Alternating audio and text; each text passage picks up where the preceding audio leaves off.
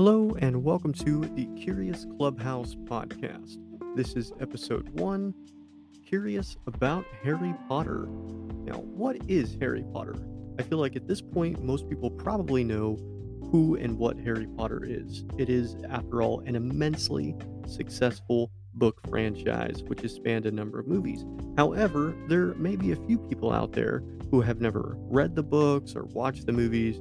Uh, so, going to do a small deep dive into who and what Harry Potter is, give you a little bit of background on the origins of Harry Potter, as well as discuss some of the differences between its movie and book counterpart, and then we'll talk about some various other properties that are related to Harry Potter and included in the general universe. And last but not least, we'll discuss some fun and unusual facts about Harry Potter. But first up, what is Harry Potter? Well, Harry Potter is a series of seven fantasy novels written by British author J.K. Rowling. The novels chronicle the lives of a young wizard, Harry Potter, and his friends Hermione Granger and Ron Weasley, all of whom are students at Hogwarts School of Witchcraft and Wizardry. There are seven novels slash eight that make up the entire series. The first book was published in June 6, 1997, titled Harry Potter and the Philosopher's Stone in the United Kingdom, and then retitled Harry Potter and the Sorcerer's Stone in America. Since the release of the first novel, the series has found immense success, selling in excess of 500 million copies worldwide, making them the best selling book series in history. The series as a whole has been translated into more than 80 languages. That is uh, so many languages, uh, such a broad reach throughout the world for a series of this magnitude. The last four books consecutively set records as the fastest selling books in history, with the final installment selling roughly 2.7 million copies in the United Kingdom and 8.3 million copies in the United States within the first 24 hours of its release. Think about that. That is some massive numbers for 24 hours of release but the books are immensely popular and they are really good, so I am not at all surprised. The original seven books were then adapted into an eight part film series of the same name by Warner Brothers Pictures in 2016. The total value of the Harry Potter franchise was estimated at $25 billion, making it one of the highest grossing media franchises of all time. Harry Potter and the Cursed Child, which is the eighth book in the franchise, has been adapted into a two act stage play.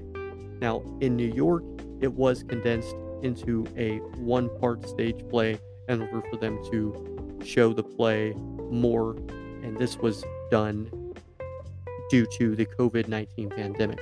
However, in London, it still does remain in its two act counterpart coming in at about five and a half hours of runtime. I believe the runtime for the New York City show is around three and a half hours. So that's just kind of a brief overview of what Harry Potter is. Now let's go and talk a little bit about who Harry Potter is. Now, Harry Potter, he starts out as your typical average boy with a unique defining trait, that being the scar on his forehead, which just so happens to be shaped like a bolt of lightning. The lives he, or excuse me, he lives with his aunt and uncle and cousin, the Dursleys, that being his uncle Vernon, his aunt Petunia, and his cousin Dudley Dursley. They live at number 4 Privet Drive, and on his 11th birthday, Harry discovers that his mom and dad are were a witch and a wizard, and that he himself is a wizard and has been invited to attend Hogwarts School of Witchcraft and Wizardry. Now, that school is the famous school, of course, where all witches and wizards go to help hone and gain control of their magical abilities for use in later life as they get older. On his way to Hogwarts, he meets who will ultimately become his two best friends, Ron Weasley and Hermione Granger. The three of them, over the next seven years, will do everything it takes to thwart an evil dark wizard, he who must not be named, aka Lord Voldemort, who is bent on ruling the entirety of the wizarding world. Now, at its core, Harry Potter is, of course, your classic story of good versus evil. A lot of book series, a lot of movies illustrate this concept, but Harry Potter is by far one of the best franchises ever made to to do the whole good versus evil thing. And I think it is just an incredible franchise. So if you haven't read it, definitely get in there and, and get some of it read because I can assure you that you will highly enjoy it.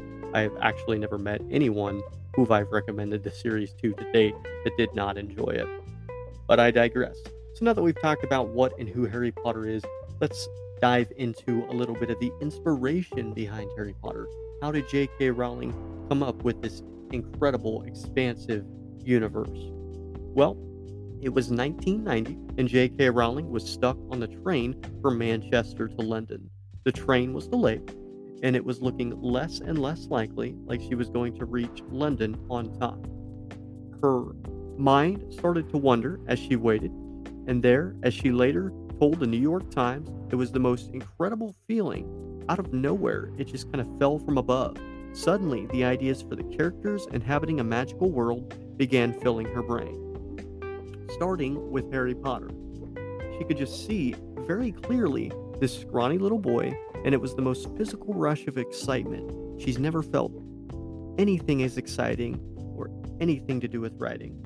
So that's just kind of how it came to her, which I found was very uh, unique and very inspiring. Uh, she's uh, Rowling continued. By the end of the train journey, she knew that it was going to be a seven book series.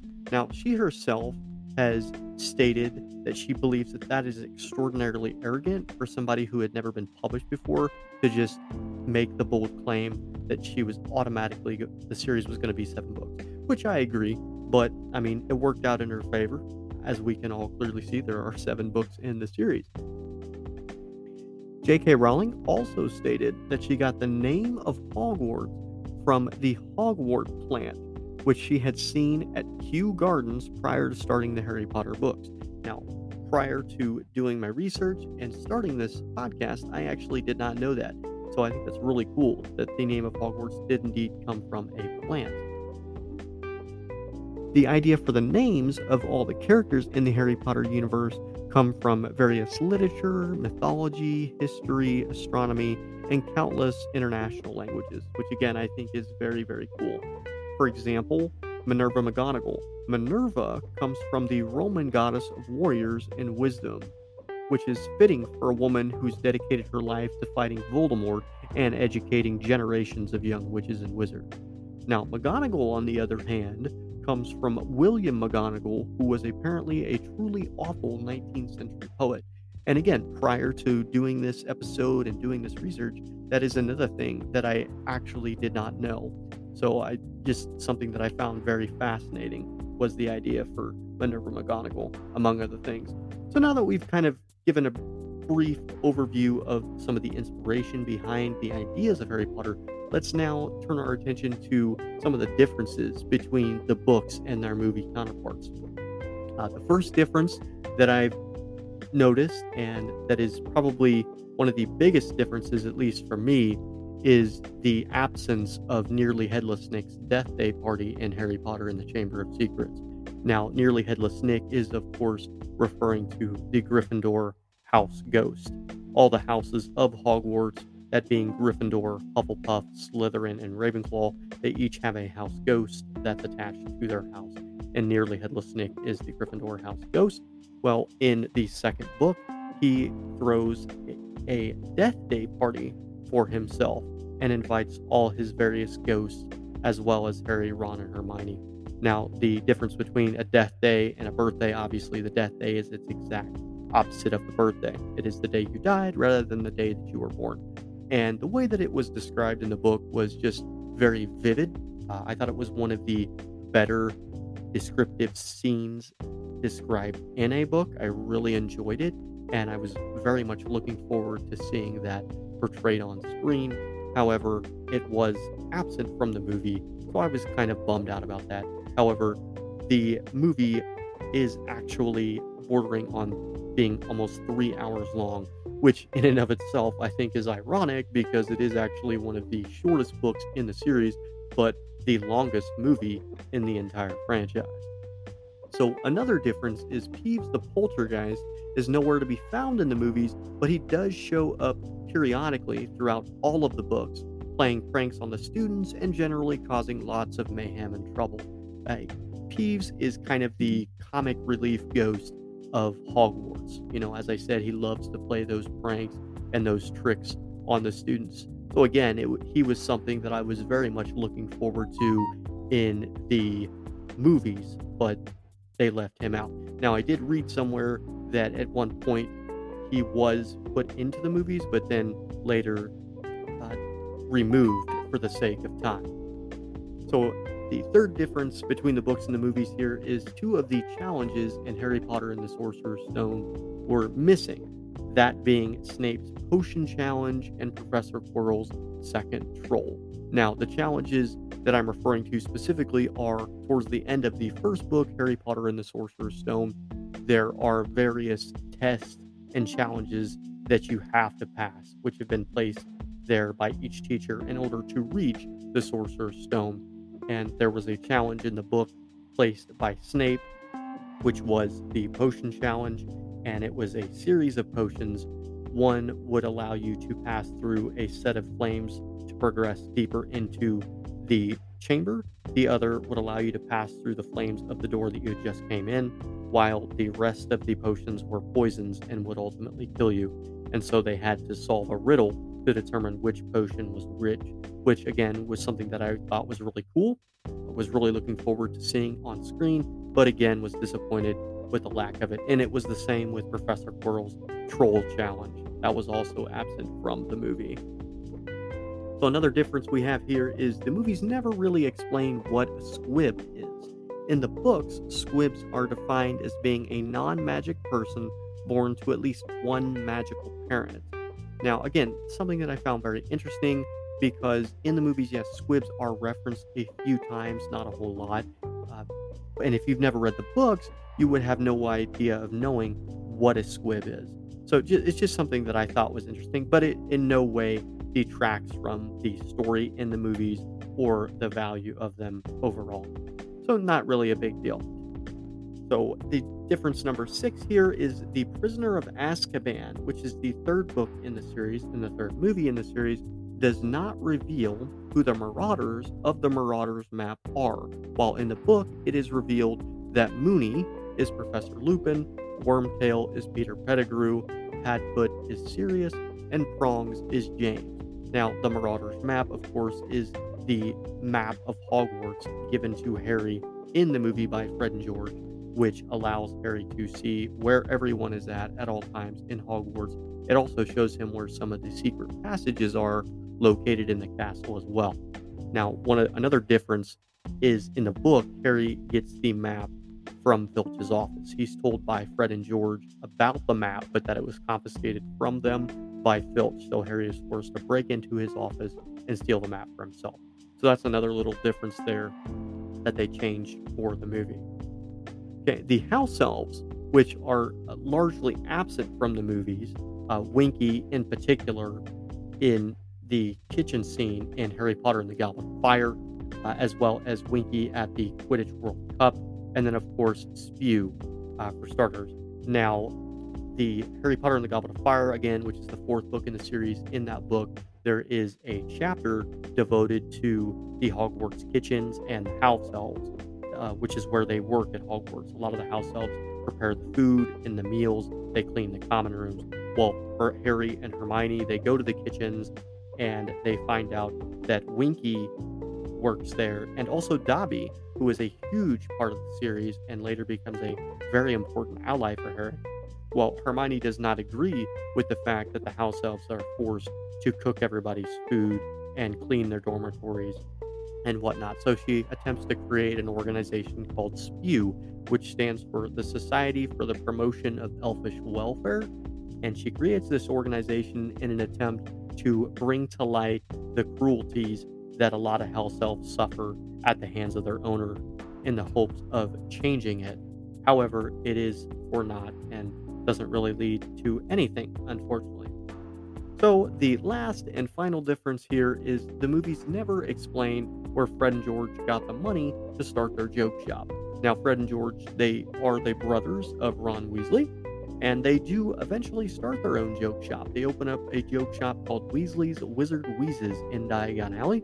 Uh, you actually get a brief glimpse of that joke shop in the sixth movie, Harry Potter and the Half Blood Prince, although it does not explain in the movies where they got the capital to start that joke shop.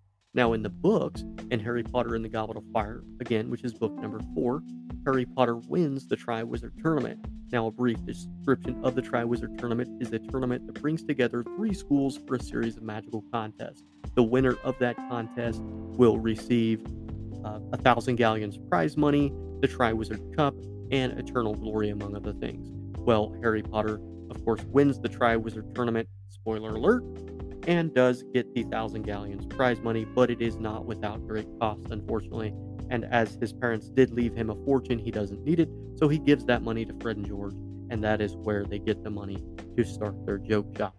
So now that we've gone over some of the differences between the movies and the books, let's switch gears here and kind of talk about a few of the different properties that are Harry Potter related or are a part of the Harry Potter universe thanks to this immensely successful franchise. Now, the biggest property, and by far my favorite, is of course the Harry Potter theme park in Universal Studios Orlando, Florida. Uh, it is definitely by far the closest I think will ever come to actually being a part of that world in real life. It is a very faithful recreation of the town of Hog, the village of Hogsmeade, and Hogwarts itself. There, you can actually go into Hogwarts Castle. It is in and of itself a very awesome roller coaster slash 3D slash virtual reality ride, which is absolutely amazing. And then you can go to Hogsmeade and actually go into some of the shops inspired and taken from the books. Uh, those include Honeydukes Sweet Shop, which is a really cool sweet candy shop that has all kinds of sugary sweets. And then, of course, there's Zonko's Joke Shop, which is kind of like the Weasley twins' Weasley's Wizard Wheezes Joke Shop, but it's in Hogsmeade, among other things. So it's just a fantastic place. And if you haven't been, definitely recommend you go. Uh, there are some other things in the Harry Potter world, obviously. That includes a number of video games that have been released for the PlayStation 1, the PlayStation 2, the PlayStation 3, PS4, and of course, there's a brand new Harry Potter game coming out next year in February called Hogwarts Legacy. It is being described and billed as a open world RPG, which are set in the events prior to the events of Harry Potter. Uh, but still, I think it's going to be a great game. Uh, definitely looking forward to playing it myself. So, to round out the episode here, let's talk about some fun and unusual facts that I found out about Harry Potter. And that first fact is that J.K. Rowling and Harry have the same birthday, which falls on July 31st, which I think is very cool. But then I also had to wonder did she do that on purpose? but still, whether or not she did it on purpose is pretty cool. And then fact number two here J.K. Rowling wrote down the names of the Hogwarts houses on an airplane vomit bag. And I guess, you know, it's pretty funny to think about, but when inspiration strikes, no matter where you're at, I guess you use the tools at your disposal. And in this case, the only thing she had was an airplane vomit bag, so she made it work. So, fact number three here Harry Potter shares his name with his great grandfather. Now, his grandfather's timeline also interacts with the Fantastic Beast era. And this is something else that I found really awesome. The Fantastic Beast, of course, is the prequel to the Harry Potter franchise, and it takes place roughly 70 years prior to the events of Harry Potter, and it follows the story of Newt Scamander as he attempts to capture and protect various magical creatures, all the while trying to thwart the evil dark deeds of the evil wizard Grindelwald. So, if you haven't watched those movies because or read that book, I highly recommend you read it, uh, especially if you're just looking for more content within that world because they did make three movies based off of that book as well, and they are absolutely fantastic. Now, another fact here, fact number four, is Edinburgh, Scotland provides a ton of inspiration for the series. Greyfriars Kirkyard, uh, which is where the real Tom Riddle is buried, along with George Heriot School, whose turreted building actually inspired Hogwarts.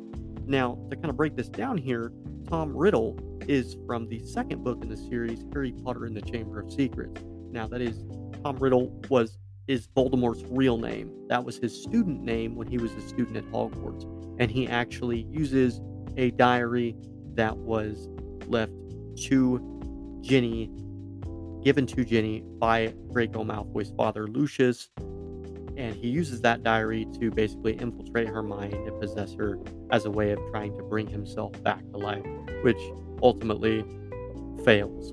Again, spoiler alert. But again, I feel like at this point, most everybody's probably read the book. And then again, the fact that the uh, Hogwarts was inspired by George Heriot's school. I did not know that prior to doing my research, so that's just another interesting fact that I really enjoyed. And finally, here, the fifth and final fact, and probably the best fact out of all of them, in my personal opinion, is Stephen King, the master of horror himself, was freaked out by Dolores Umbridge. He said, and I quote, Dolores Umbridge is the greatest make believe villain to come along since Hannibal Lecter. Now, that is a bold quote coming from Mr. Quick King. And if you don't know who Dolores Umbridge is, she is actually the Defense Against the Dark Arts teacher in the fifth book in the Harry Potter series, Harry Potter in the Order of the Phoenix. And her story and what ultimately happens to her is pretty funny. I found it to be very humorous, but I just thought that Stephen King, you know, quoting that she was the greatest make believe villain was pretty awesome, you know, and she she is an interesting character. But, you know, that's it. That is all I've got for you today. That is episode one of the Curious Clubhouse podcast. I hope that you guys enjoyed it. Uh, if you enjoyed it, please consider donating to the podcast in the episode link in the episode description. All donations will go towards making this podcast better, uh, better equipment, better sound, the whole nine yards. Now, there will be a new episode each week, every Friday, Next week, we will dive into Stephen King's The Shining. So look out for that and stay curious.